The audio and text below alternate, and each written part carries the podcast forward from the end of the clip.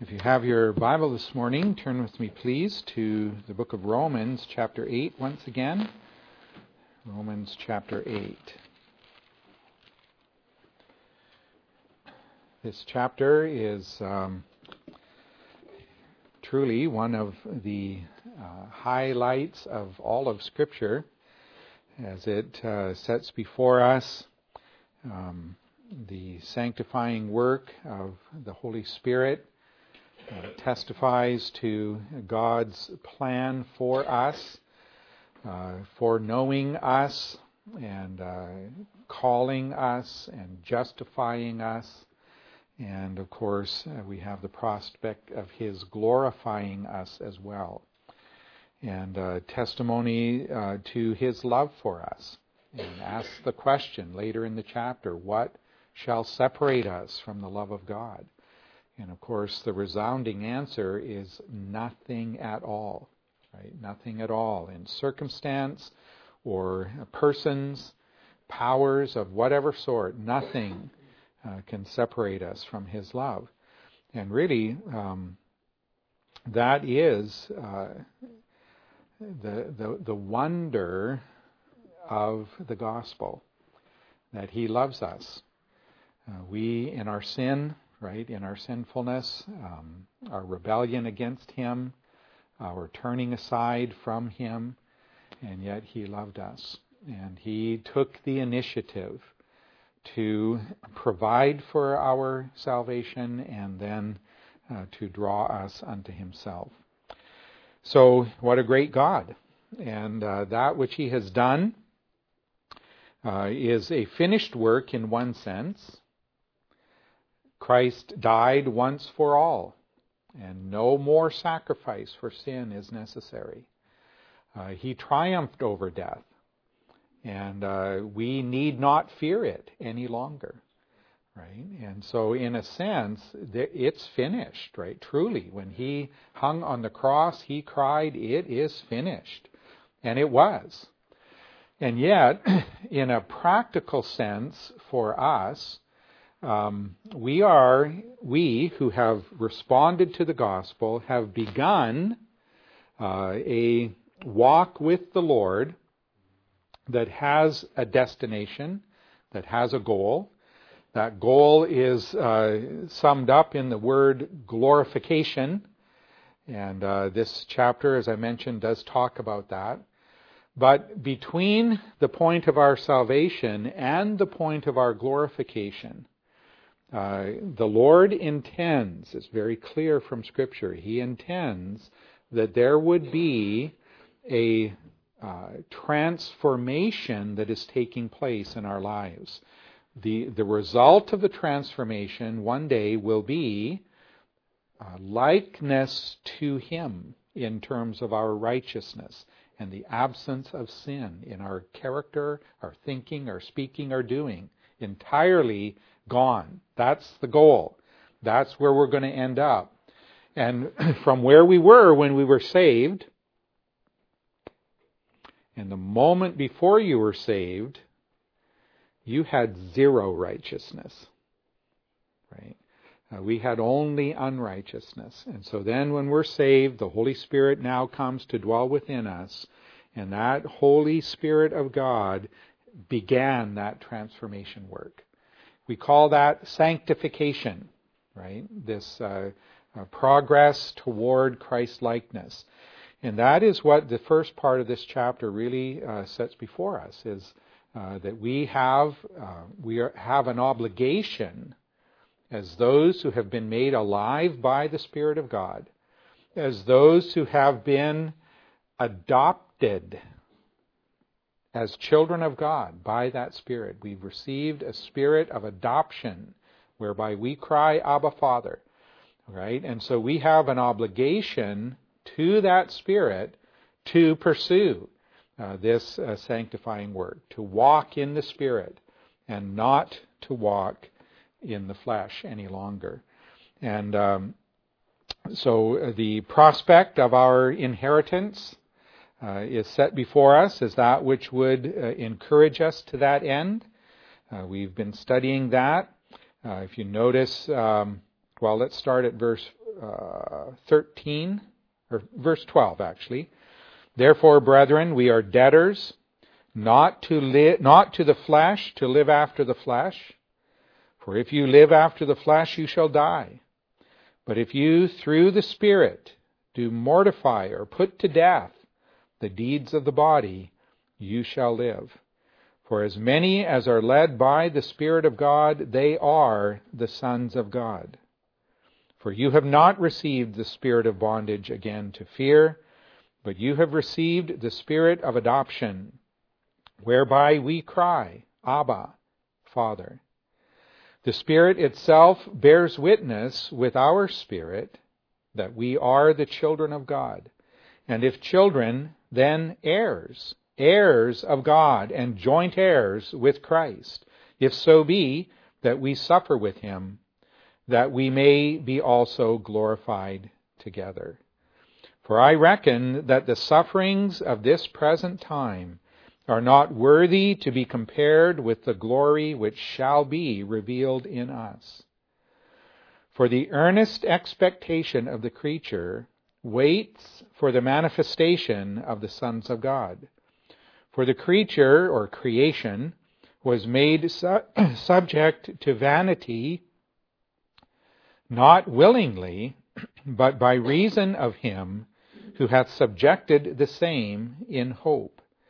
Because the creature or creation itself also shall be delivered from the bondage of corruption into the glorious liberty of the children of God. For we know that the whole creation groans and travails in pain together until now. And not only they, but ourselves also, which have the first fruits of the Spirit, even we ourselves groan within ourselves, waiting for the adoption, to wit, the redemption of our body. For we are saved by hope. But hope that is seen is not hope. For what a man sees, why does he yet hope for it? But if we hope for that we see not, then do we with patience wait for it.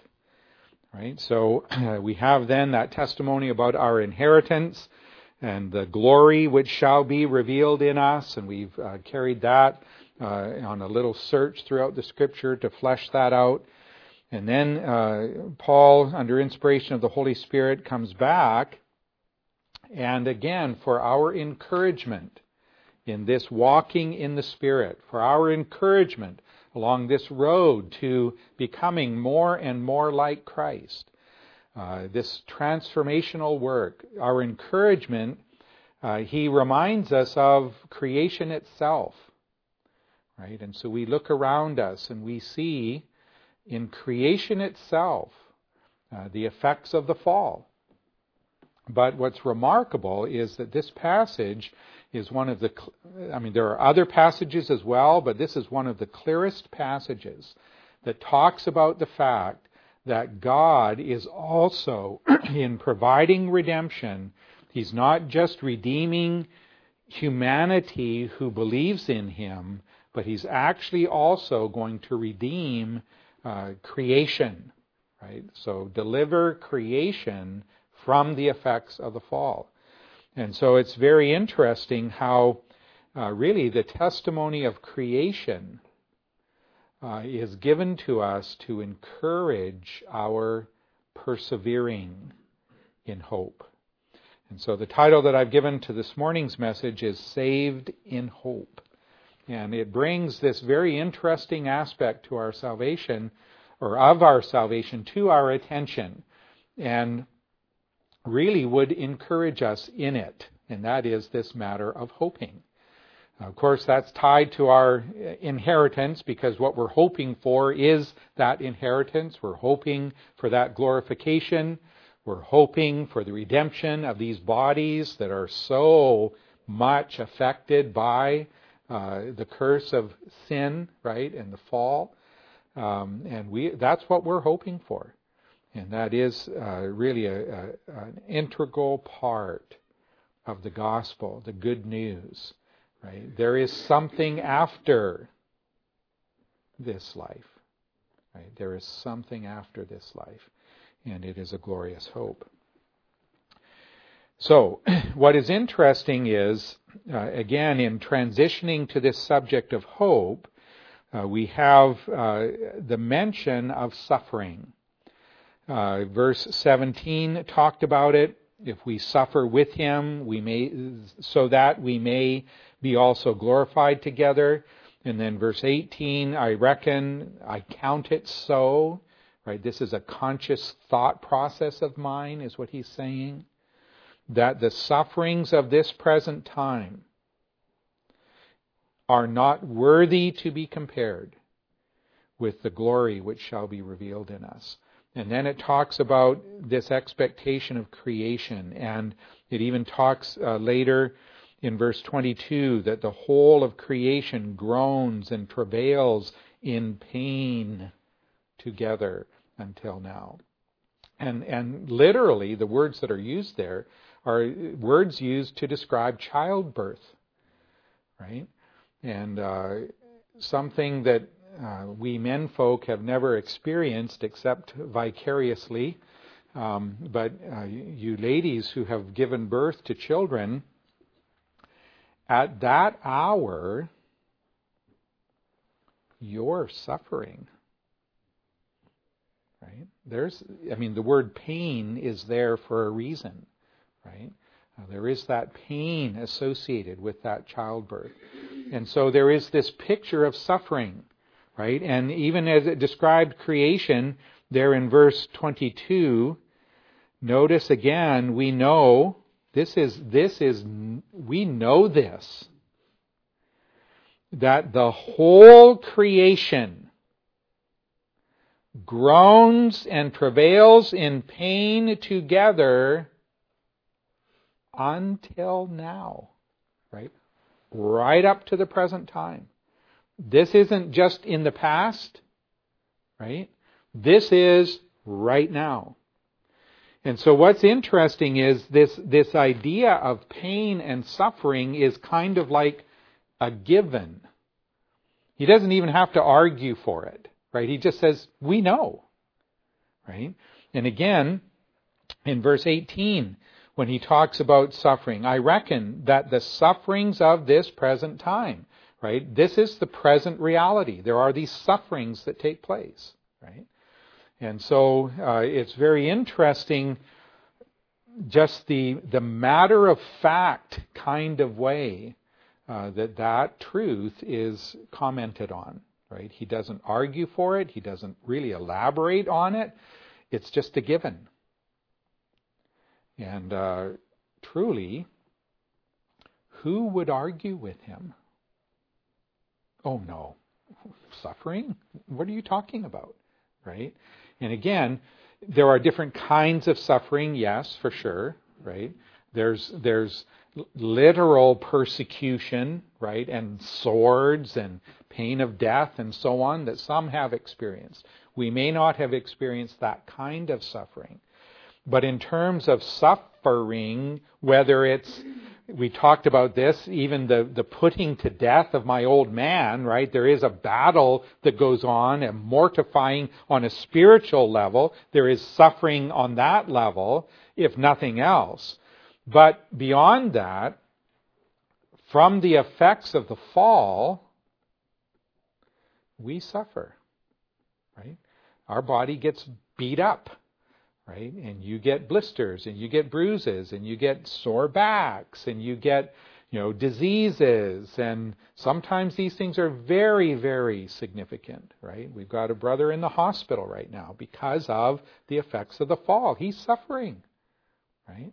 And uh, all of us, to one degree or another, suffer. Uh, you know, you think of your your own experience and the pains and the sufferings that we have. Think of your loved ones, right? Folks, you, you don't have to go, I mean, beyond that, the things that we hear in the news, you know, earthquakes and the results of earthquakes, for example, or the war over in, in Eastern Europe and so on, right? I mean, there's, there's, there's suffering all around us, right? And what is interesting here is that there, there are various causes for that suffering. Some of it is just, this is just life, right? As human beings in a fallen world, right? This is just part of life. Okay, so the physical illness and those kinds of things, uh, it's part of life in a fallen world. When people sin against us, that's part of life in a fallen world. Uh, as followers of Christ, we have another element to that suffering. And that is because the world hates him. If we will follow him, what we are going to find is that it's going to hate us also. Right? And so that adds, I mean, that too is an effect of the fall. Right? If there had been no fall, we would love him. All of Adam's descendants would have loved him. Right? Uh, so, so that too, their hatred of him is an effect of the fall. So ultimately, it all comes back to the effect of the fall. But we as followers of Christ, right, will expect in, will rightly expect in addition to all of those other kind of ordinary bits of suffering that fall to everyone, we have this too, that there is that animosity uh, against God. And if we are followers of God, uh, that animosity will, on occasion, and to one degree or another, greater or less, be directed against us. Right? And so it is that sort of the ground that is just assumed in this passage in Romans. It does not elaborate on it to a great degree, that element of suffering. I do want to go to one other passage that will give us a little more uh, information about that. Again, a familiar passage. Keep your finger in Romans, but let's go to 1 Peter chapter 4. This book of 1 Peter um, really has as one of its uh, main themes um, the encouragement of believers who are suffering. And it really is. There are some really, really good things in this. We already actually looked at verse 1 when we were talking about our inheritance, because right off the gate, uh, not verse 1, but chapter 1, right off the gate, he talks about our inheritance, right? Uh, to encourage those uh, that are suffering. But here in chapter 4, notice, uh, starting at verse 12.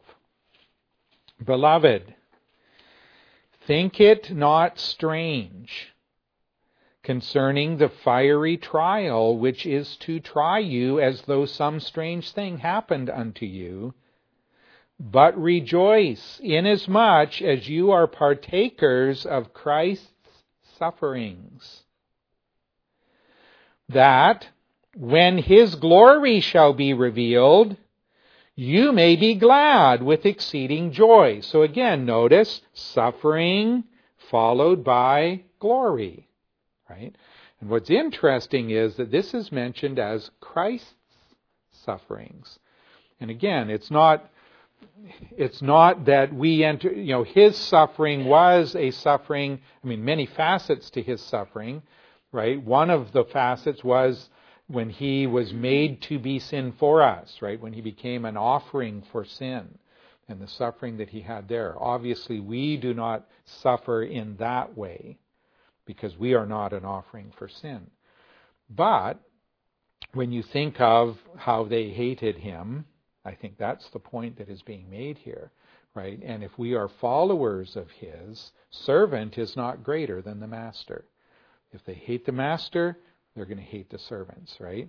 And so that, I think, is the sense in which we are partaking of Christ's sufferings.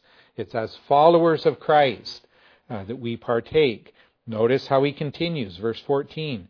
If you be reproached for the name of Christ, right, for your identification with Christ, happy are ye, for the Spirit of glory and of God rests upon you. On their part, he, Christ, is evil spoken of, but on your part, he is glorified. But let none of you suffer as a murderer or as a thief or as an evildoer or as a busybody in other men's matters.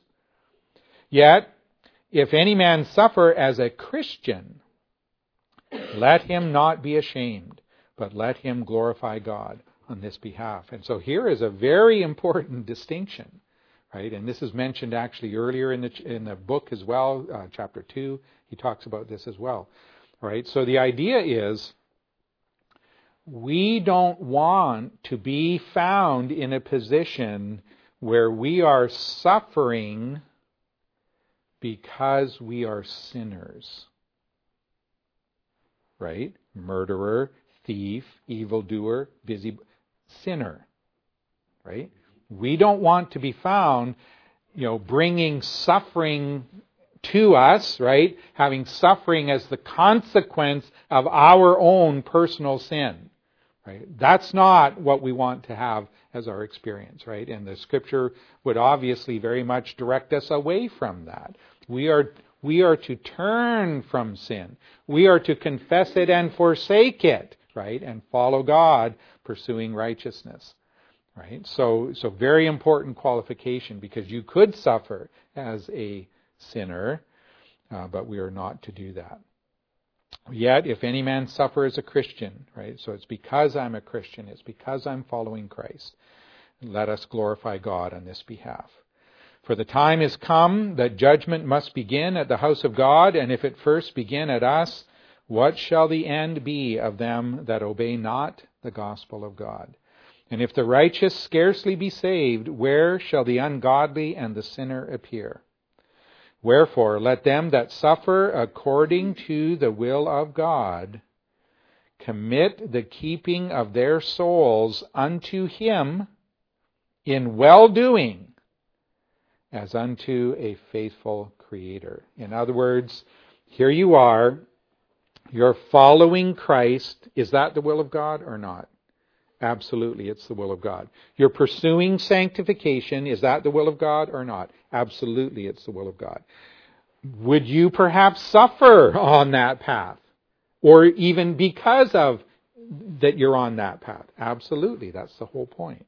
Right? So if we suffer in that way, uh, we are to commit the keeping of our souls unto Him in well doing. In other words, in keeping on doing that very thing that we're doing, right? That following of God in His will. And we do so as unto a faithful Creator, knowing that the day's coming. Right? And He will fulfill all of His word to us. He will fulfill all of His promises to us. Is it possible? Does the Lord have the ability to keep all of His children from suffering? Literally, truly, from suffering? Does he have the ability so that we would not suffer any more, period? Yes. And that's exactly what's going to happen one day. Right? But in the meantime, right, God, in His wisdom, allows His children to experience in this present time suffering. That He allows that does not mean that He does not love you. Right? Where our mind might go with that, oh, I, I'm His children, supposedly, I'm His child, supposedly, right?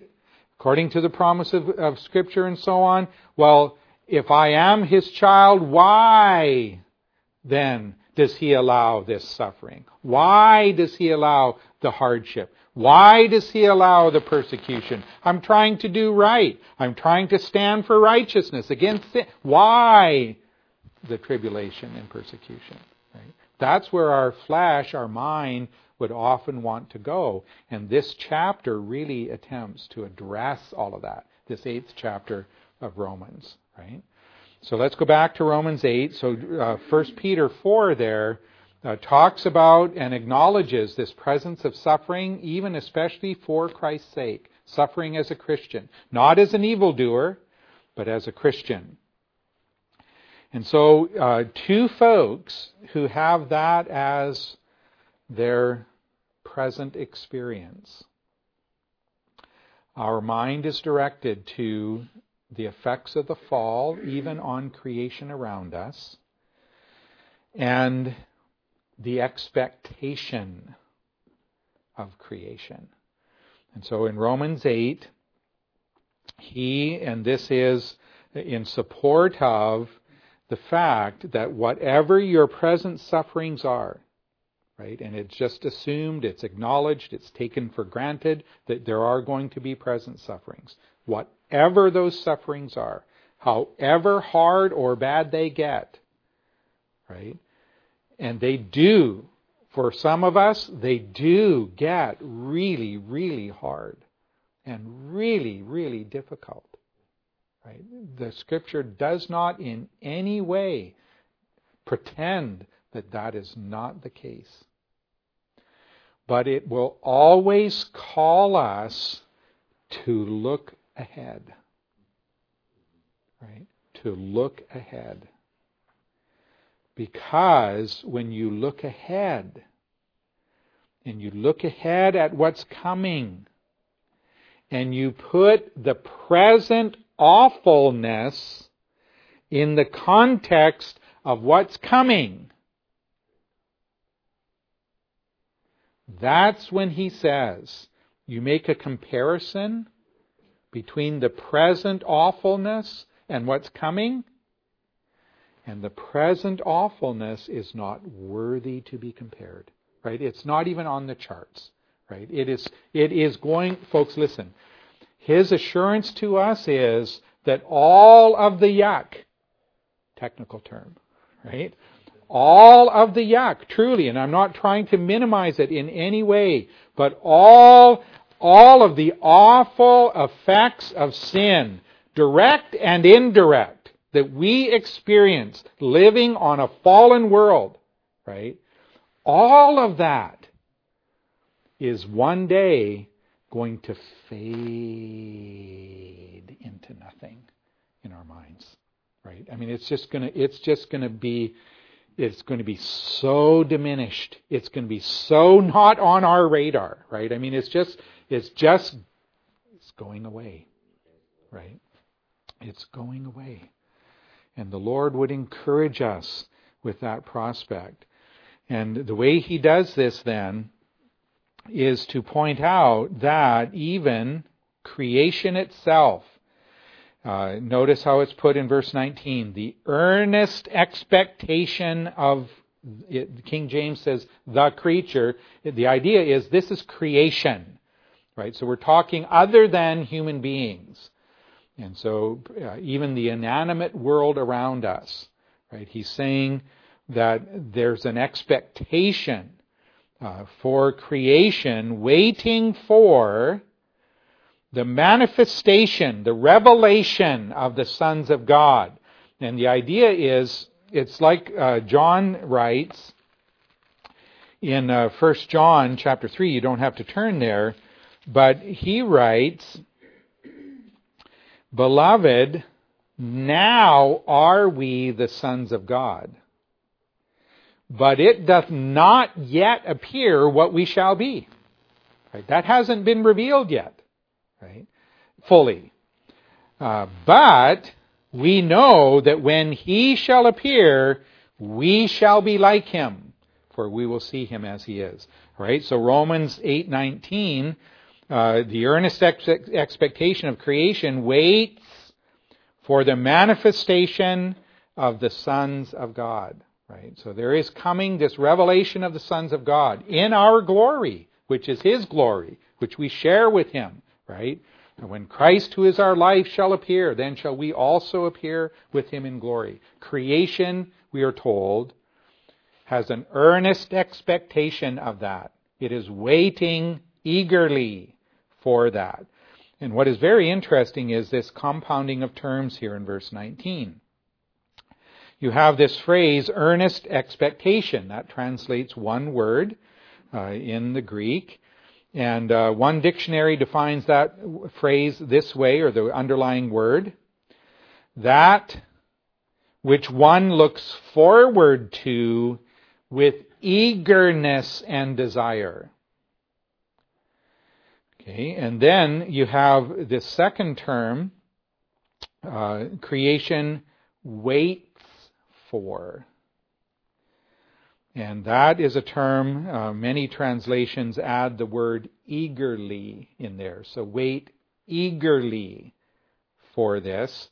And again, one dictionary defines it to, to await eagerly or expectantly for some future event. All right, so there's this, there's this awaiting, this uh, expectant awaiting. And when you put the two words together, that first phrase, earnest expectation, uh, one uh, writer comments this way, in Romans 8:19, this term, earnest expectation, serves in some respects to reinforce the meaning of that other term, the waiting eagerly for. Right? So, so you got doubling up of these terms. And the very fact that they've, they're doubled up is for emphasis and for reinforcement. But then he goes on and says, but it, this first phrase, earnest expectation, appears to add a significant component of desire. Right? So it's not just that I'm expecting something. It's not just that I'm waiting expectantly for something, but I really want this. Right? That's the idea. Okay? So by the doubling up of the terms, the putting the two of them together, you know, there is this expectation, right? I mean, I'm, I'm waiting expectantly, and I really, really, really do want it, right? There are some times, you know, like when your mom said to you, wait till your father gets home.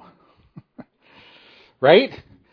If your mom ever said that to you, um, you know, you're, you're, you're really, that's, you're really, you're waiting and you're expecting, but you're not desiring, right? I mean, it's like you just, not that you really didn't want him to come home, but, you know, in some ways you didn't want him to come home because you knew what you were going to get, right? Uh, when he came home. Well, that's the exact opposite of this, right? So this, you're really wanting it, right? You're waiting for, you're expecting, and oh, even so, come, Lord Jesus, is, is the idea, right? But that, this verse is not talking about Christians. It's, it's using that kind of language about creation. Isn't that interesting? Right? Folks, the way the world is right now, that's not the way God intended it to be. It really isn't. Okay, now we have a son that has been visiting for a little bit and uh, he's trying to make sorry these guys he's looking at me. What are you going to say about me? Okay you're you ought to be glad that you're not part of my family. Okay roger's nodding his head.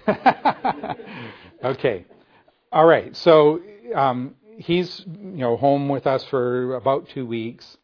And even though it's kind of winter uh, he's trying to make up for all of the the hiking that we didn't do uh, as a family when he's growing up, right? Uh, we didn't do it. It's just like, you know, I'm working and then you got to study and it's just, I mean, we did a very tiny bit, but really a very tiny bit.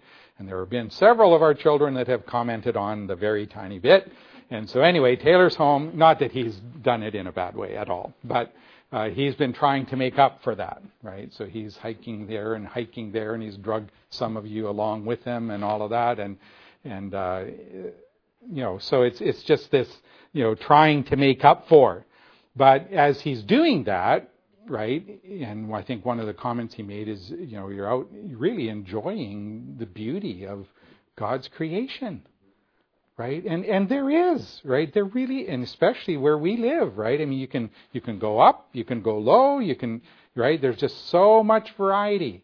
Uh, find dead things on the beach, you know. Even my wife did the other day walking with Rachel. So, Uh, anyway, so there's just so much variety and so much to see and to to experience and, and really as a believer the testimony to our creator on every hand right is pretty amazing and uh, you know the the panoramas the the colors right the smells and the sounds and the textures right? And, and I mean, just all of the bits of creation that we can partake of. I mean, even in spite of the brokenness, right, and the fallenness, there's still some pretty amazing stuff, right? And that's even with the effects of the fall. And so the testimony of Scripture is creation can't wait right? It can hardly wait to be done with corruption, right? Look how the passage goes on. The creature, the creation, verse 20, was made subject to vanity, and there is this certain amount of vanity and futility, right? And you know, read through the book of Ecclesiastes and the testimony to uh, human experience under the sun vanity of vanity. All is vanity. And on one level, that's absolutely the case. Right? Because, you know, strive as you might, be as wise as you might, be as wealthy as you might, right? You're going to die.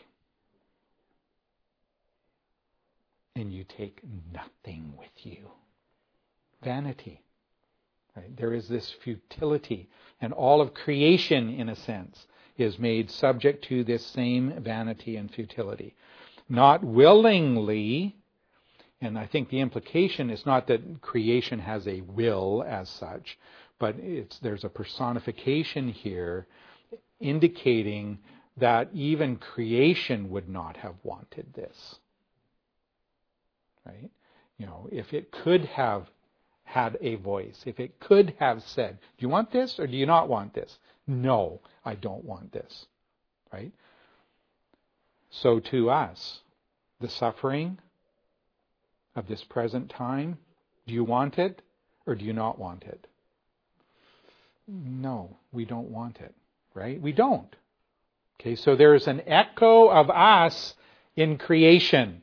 Creation doesn't want it either. Right? But it goes on to say, it was subjected to this by reason of him who hath subjected the same in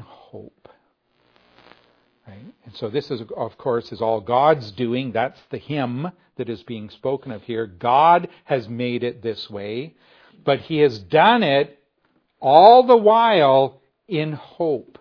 Right? In hope of what?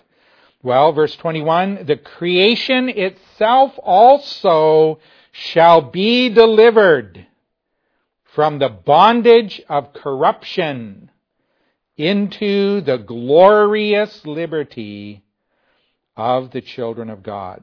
Right? So verse 19 is very parallel to this. Creation waits for the manifestation, the revelation of the sons of God. Verse 21, it will be delivered into the glorious liberty of the children of God.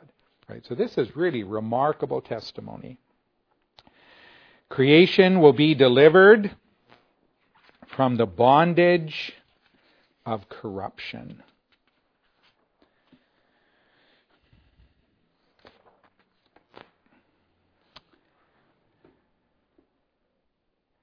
Be not deceived.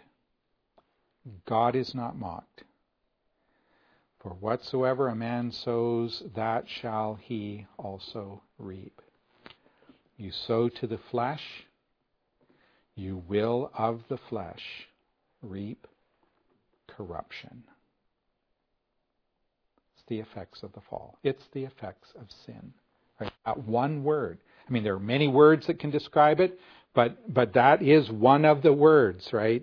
And think of that word the corruption. Right?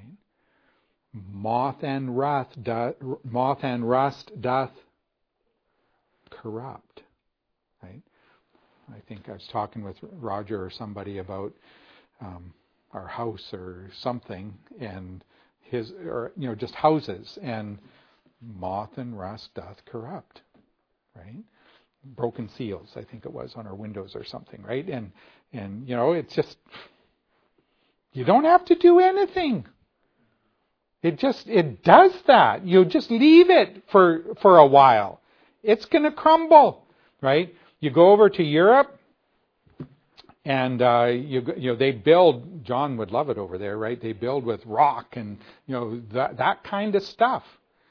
But you go and you look at those things and you wait long enough, and even those rock edifices crumble. Right? The effects of wind and weather and earthquakes and what they crumble. Right? Moth and rust doth corrupt. That is the effect of the fall. Right? And what's interesting, the language here, it's the, this bondage of corruption. There's a slavery here. There's an enslavement here. There is, there is that which prevents escape. Right? There, you're bound to this. Creation is bound to this. If creation wanted to escape, it couldn't escape. Right? Apart from God's redemption.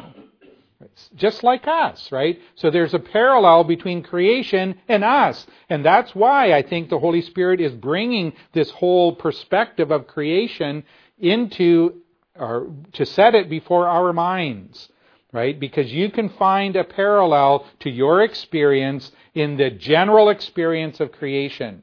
And what God's word to us is, all of it, He intends to redeem. All of it, He intends to redeem. Right? So we will be redeemed who have put our trust in Christ, and the creation around us is going to be redeemed. And if you think about it, that's good, right? Because how could we continue to live in a fallen world that was subject to corruption? Right? Because you've got all of those effects of the fall still. And they would sometimes affect us. I mean, your house would fall down, maybe, or whatever. You with me? Okay? So he is going to redeem it. And that is what is set before us here. A glorious truth. And of course, you can find this uh, in other places uh, in Scripture, particularly the Old Testament prophets will talk about uh, the effects of uh, redemption. Um, you know, a, a, a lion lying down with a lamb Okay, little children leading about these what are now you know vicious wild animals and so on, uh, playing on a snake's den and no fear and all of those things, right? Uh, that is part of God's plan for redemption, right? And so this is set before us for our encouragement.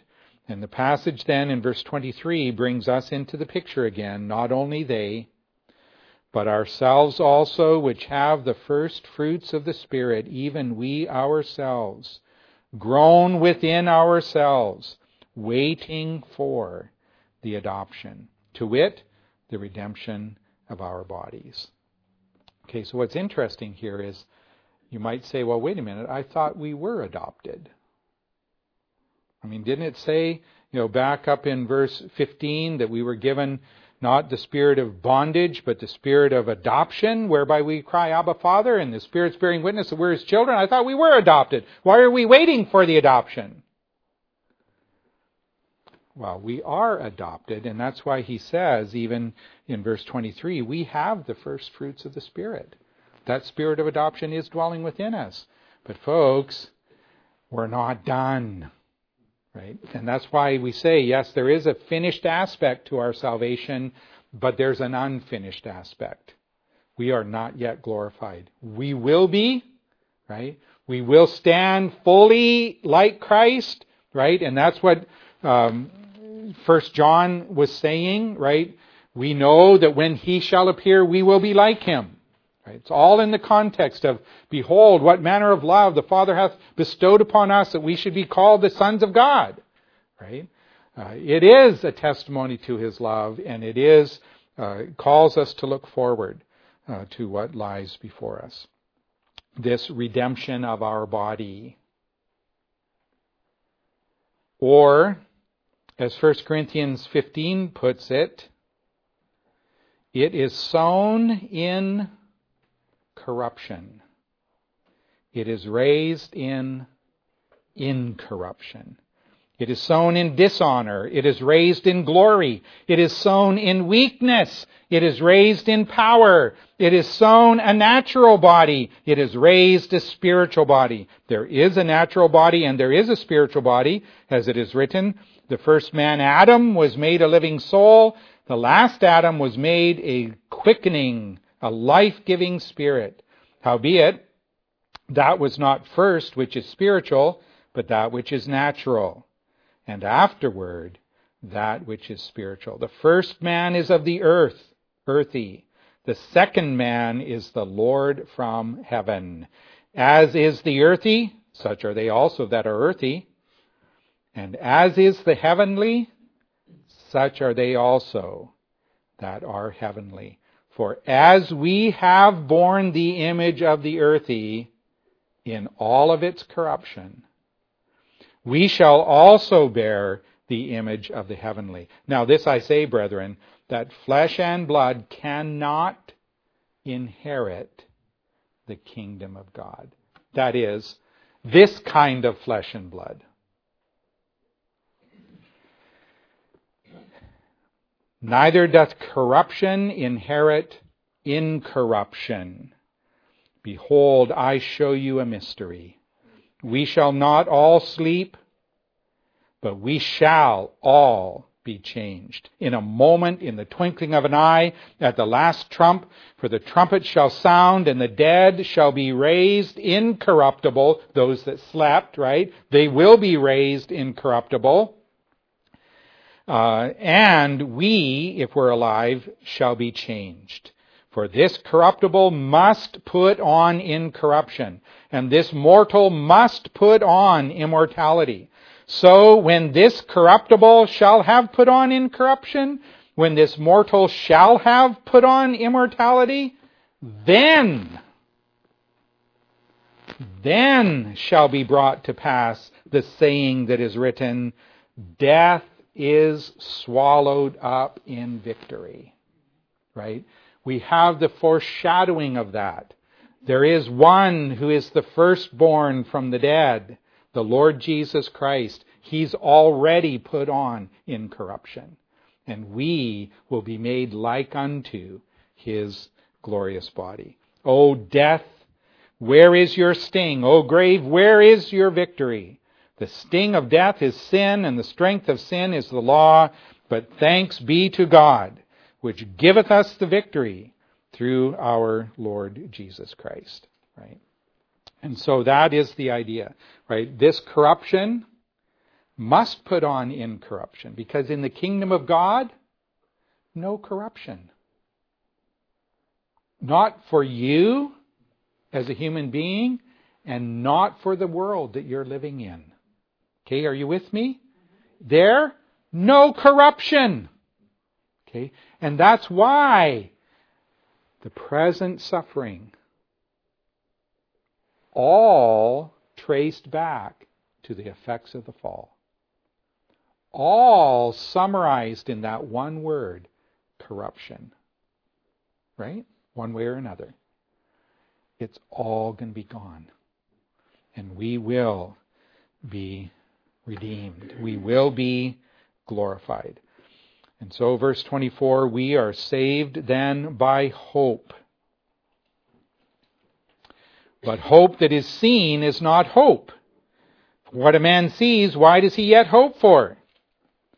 But if we hope for that we see not, then do we with patience or perseverance wait for it.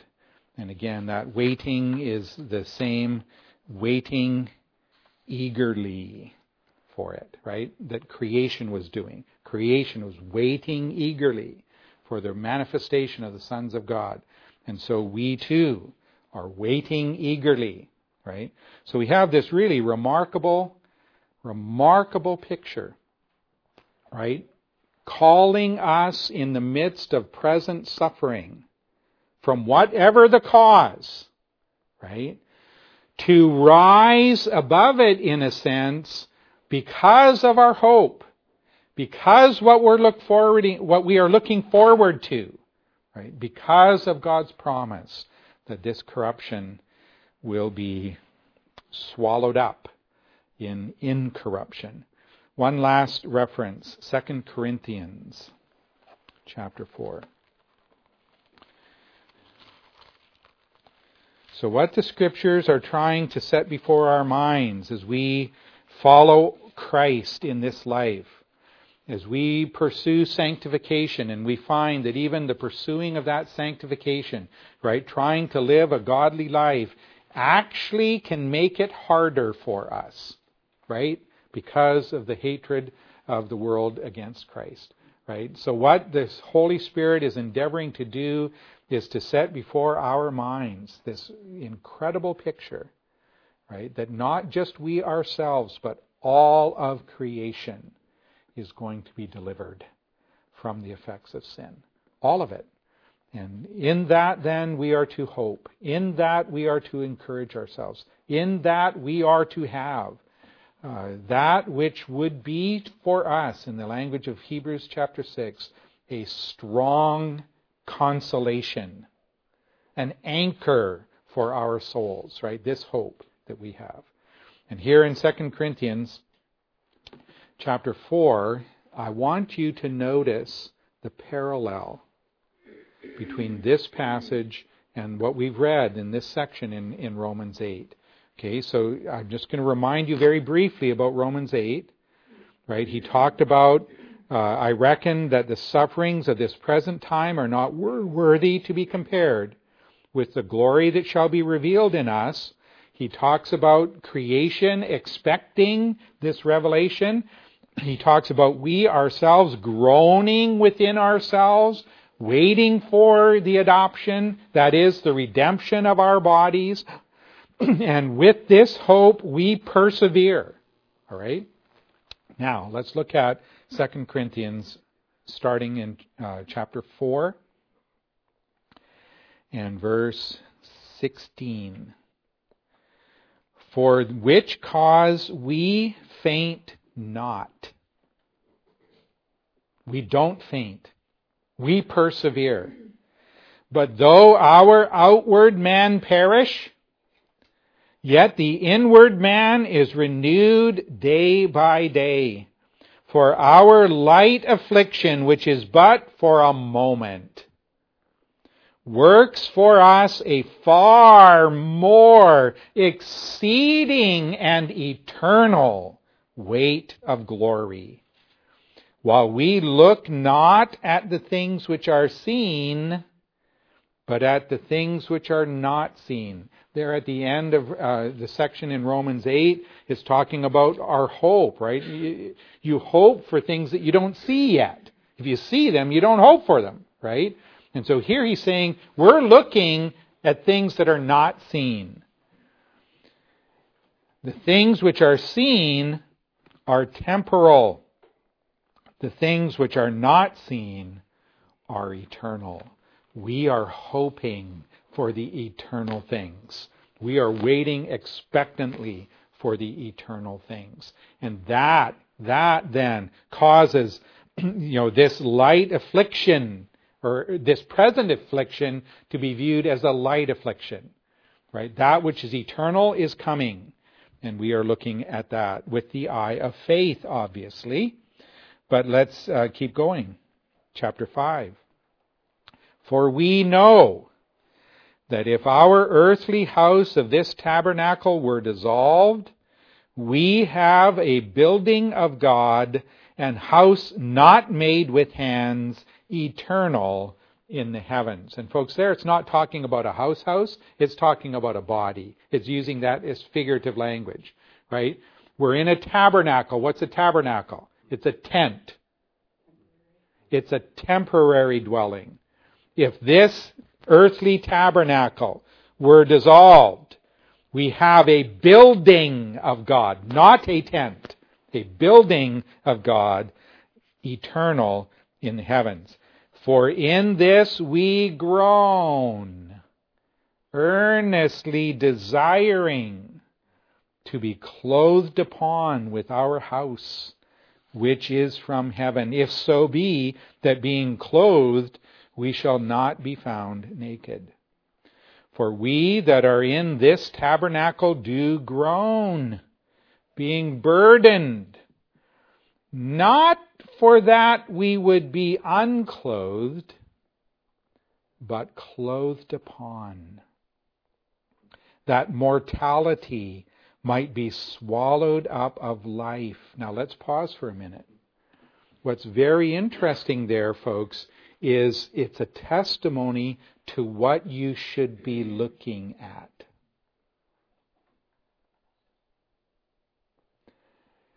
Even a lost person, okay, are you listening?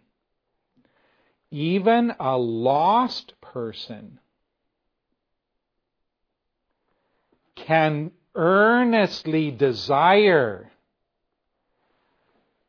to be unclothed. Meaning, I've got this broken body. And it hurts all the time. And all I can do is blink my eyes. Maybe. And they earnestly desire. Folks, that's why we have medical assistance in dying. Because in their mind it is so bad, I just want out of here. Unfortunately, the second they're out of here, it just got worse for all of eternity. In the end, though, they're looking at the wrong thing. They're looking at the corruption. They're looking at how bad it is. And they just, they groan and they want out of here. For a Christian, it ought to be very different. We're not denying the reality of the corruption. We're not denying the reality of the suffering. We're not denying the hardship of life for you as it is right now in this present time. We're not denying any of that. But don't look at that, my Christian friend. Don't focus your mind and attention on your trouble, my Christian friend. That's going away. It's only for a very, very, relatively speaking, short time. It is truly, in the end, you will say, if you are a child of God, one day you will say, that was light affliction. Look at the glory to be revealed. Look at the eternal things. The desire ought to be to be clothed upon. Right? That's what he's saying. You know, the desire isn't just, oh, I just got to get out of here. Right? You're focusing on the wrong thing. Focus on that. Oh, I've just got to get there. That's, I mean, folks, in a way it's the same thing, two sides of the same coin, kind of. But it really, really puts, it, it puts a totally different perspective on it. Right? Because that perspective fuels hope. You focus on the corruption, what do you get? Despair. Right? Despair. No. We are saved by hope. Truly, we are saved by hope. Right? We have this hope. Now notice the next verse. Now he that wrought us for the self same thing is God. Right? He knows all about your present suffering. He knows all about your present difficulty. He made you. And He allowed this all in His wisdom and providence to come to pass, but He did not intend it for your destruction. He intended it to open your eyes more to Him and to His glory and to what it is that awaits you, right? And He intended it to put in your mind and in your thinking all the more appreciation for the salvation that He has provided for you. And that one day will be yours in full, right? Because God cannot lie. And He has promised it to those who put their trust in Him, right? Oh, and He's also given you His Spirit. You see how this goes? He that has wrought us for this self same thing is God, who also has given unto us the earnest, the down payment of the Spirit. In Romans chapter 8, it was put this way We which have the first fruits of the Spirit groan in ourselves, waiting for that adoption. Right? And so it comes around full circle. Right here we have the Spirit of God bearing witness to our spirits. We are the children of God, and God is intent upon redeeming us, and all of the corruption is going to be gone one day. So cheer, my comrade. Cheer, my friend. Right? Cheer. Right? Even in the midst of this present suffering. Suffering's real right? I am so sorry. And we pray for one another, do we not? We ought to. We ought to pray for one another because the burden is great. But we have a hope, right? And we are, in a sense, saved by hope. That is one way of putting it. We are saved by hope. And so we have the Lord coming alongside of us and saying, If we hope for that we see not, then do we with patience or endurance hope for it.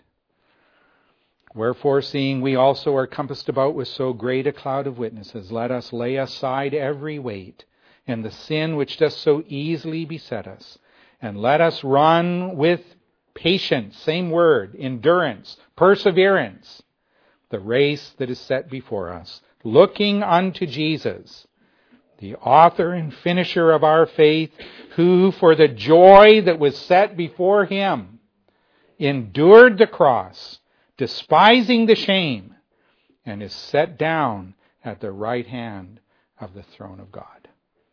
For consider him that endured such contradiction of sinners against himself, lest you be wearied and faint in your mind. Right, so may the Lord help us to hope. Let's pray. Dear Heavenly Father, you know our affliction. And Lord, as much as we know about one another and some of the circumstances that each of us are facing, you are the only one that truly knows our affliction individually. But you do know, Lord. And you do love us even in that affliction. And it is your intent as in dealing with your children, Lord, that we would, in the midst of that affliction, look with the eye of faith unto you. And so, Lord, we pray your gracious help. We pray, Lord, your Spirit's working, witnessing to our spirits, turning our mind to the promises of God. Lord, help us to lay hold by faith of these things and may our eye look forward, Lord. May it look beyond today. May it look beyond the present suffering. May we understand the love of God for us and what you have prepared for us. And may it encourage our hearts as we labor here below in the midst of corruption. Help us, O God. Lord, please, would you renew that inner man? For those whose outer man is perishing, Lord, help. Be merciful and gracious. Strengthen our brothers and sisters, Lord, and help us all, Lord, to persevere in hope that which lies before. In Jesus' name, amen.